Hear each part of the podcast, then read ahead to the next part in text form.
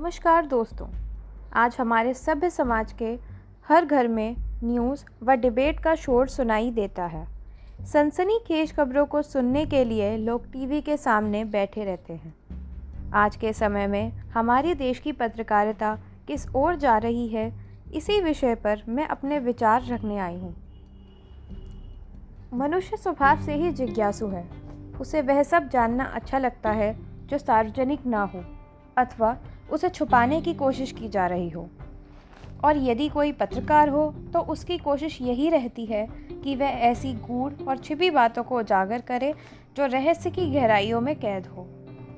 सामान्यतः, इस तरह की पत्रकारिता को ही हम खोजी पत्रकारिता के रूप में जानते हैं। इसी खोजी पत्रकारिता के सामान्य और अर्थहीन तथ्यों को जब सनसनीखेज बनाकर दर्शकों का ध्यान आकृष्ट करने के लिए प्रस्तुत किया जाता है तो यही टीआरपी बढ़ाने के उद्देश्य से ब्रेकिंग न्यूज़ बनाने की पत्रकारिता को पीत पत्रकारिता कहते हैं।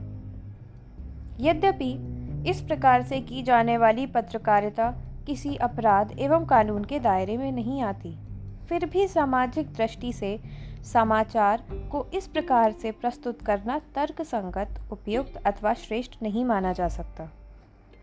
इंटरनेट और सूचना के अधिकार ने पत्रकारों और पत्रकारिता को एक नई धार प्रदान कर पैना बना दिया है। लेकिन इसका दूसरा पहलू यह भी है कि इसकी आड़ में इसका प्रयोग ब्लैकमेलिंग जैसे गलत उद्देश्यों के लिए भी किया जाने लगा है।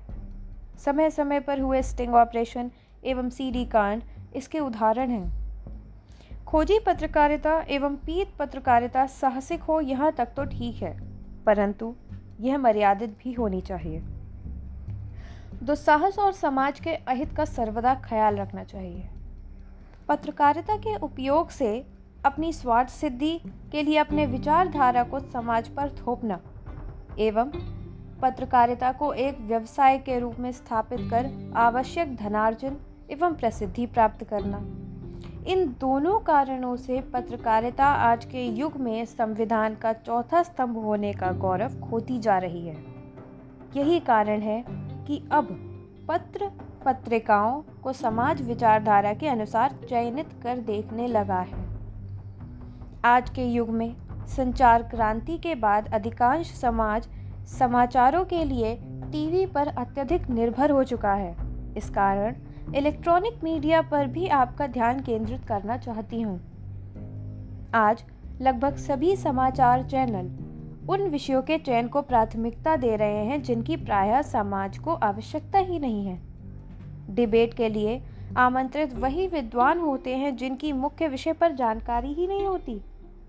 साक्षात्कार भी उन लोगों के प्रसारित कर दिए जाते हैं जो प्रसारण के लिए अवांछनीय हैं। और उनके साक्षात्कार भी पूर्व नियोजित होने के साक्ष्य मिलते हैं। सामान्यतः किसी डिबेट का निष्कर्ष ही उसकी सार्थकता होती है। किंतु डिबेट में विषय के विशेषज्ञ के स्थान पर राजनीतिक पक्ष विपक्ष के समर्थक लोगों को प्रस्तुत कर दिया जाता है, जिससे डिबेट की सार्थकता तो दूर। आरोप प्रत्यारोप से आगे बढ़कर डिबेट पराजय के भय के कारण खींच पर समाप्त होती है। जिसके लिए उत्तरदायी समाचार चैनल ही होता है, कि उसने विशेषज्ञ के स्थान पर राजनैतिक प्रतिद्वंदियों को डिबेट में स्थान दिया।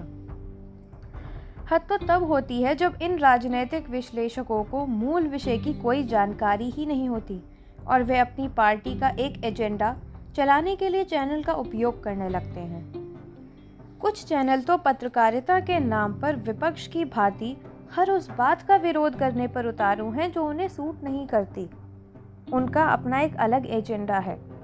अपने चैनल पर वह उन्हीं विषयों पर और प्रायोजित साक्षात्कार, डिबेट आदि आयोजित करते हैं और उन्हीं लोगों को आमंत्रित करते हैं जो उनके लिए सूट करते हों।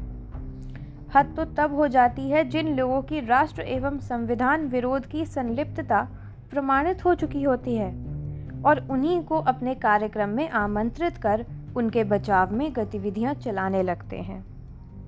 इतना ही नहीं, पूर्व सरकारों के कुकृत्यों का महिमा मंडल एवं वर्तमान सरकार के सुधारात्मक एवं देश व समाज के लिए लाभकारी कार्य को भी गलत ठहराकर आज आलोचना पर उतारू होकर एक सामाजिक भ्रम का निर्माण कर देते हैं।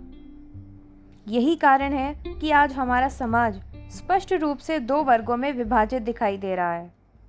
आज यह स्थिति नहीं है कि दर्शक को समाचार देखने हैं, बल्कि आज यह स्थिति है कि उसे किस चैनल पर समाचार देखने हैं। विचारधारा के इस पूरे बंटवारे में सोशल मीडिया भी जिम्मेदार है। पर मूल में यह बंटवारा मीडिया हाउस द्वारा ही किया गया है। इंटरनेट की व्यापकता और उस पर सार्वजनिक पहुँच के कारण आज पत्रकारिता का दुष्प्रयोग बढ़ता ही जा रहा है। इंटरनेट के प्रयोगकर्ता अपनी निजी भड़ास निकालने के लिए आपत्तिजनक प्रलाप भी करने लगे हैं। इस कारण पत्रकारिता एवं सोशल मीडिया जैसे उपयोगी माध्यमों का गलत प्रयोग चिंताजनक है। कुल मिलाकर, आज के व्यवसायिक युग में मीडिया में आई व्यवसायिकता, स्वार्थपरता और संविधान की आड़ में सामाजिक बंटवारे के लिए चलाए जाने वाले एजेंडा के कारण पत्रकारिता को संविधान का चौथा स्तंभ कहना बेईमानी है। इस परिस्थिति में सरकार को इस विषय पर गाइडलाइंस लानी चाहिए, साथ ही मीडिया चैनल की गतिविधियों को भी कानून के दायरे में लाना चाहिए।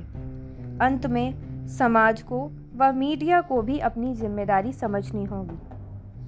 धन्यवाद। यह आर्टिकल आपको हमारी वेबसाइट www.gasapix.com पे भी प्राप्त हो सकता है। धन्यवाद।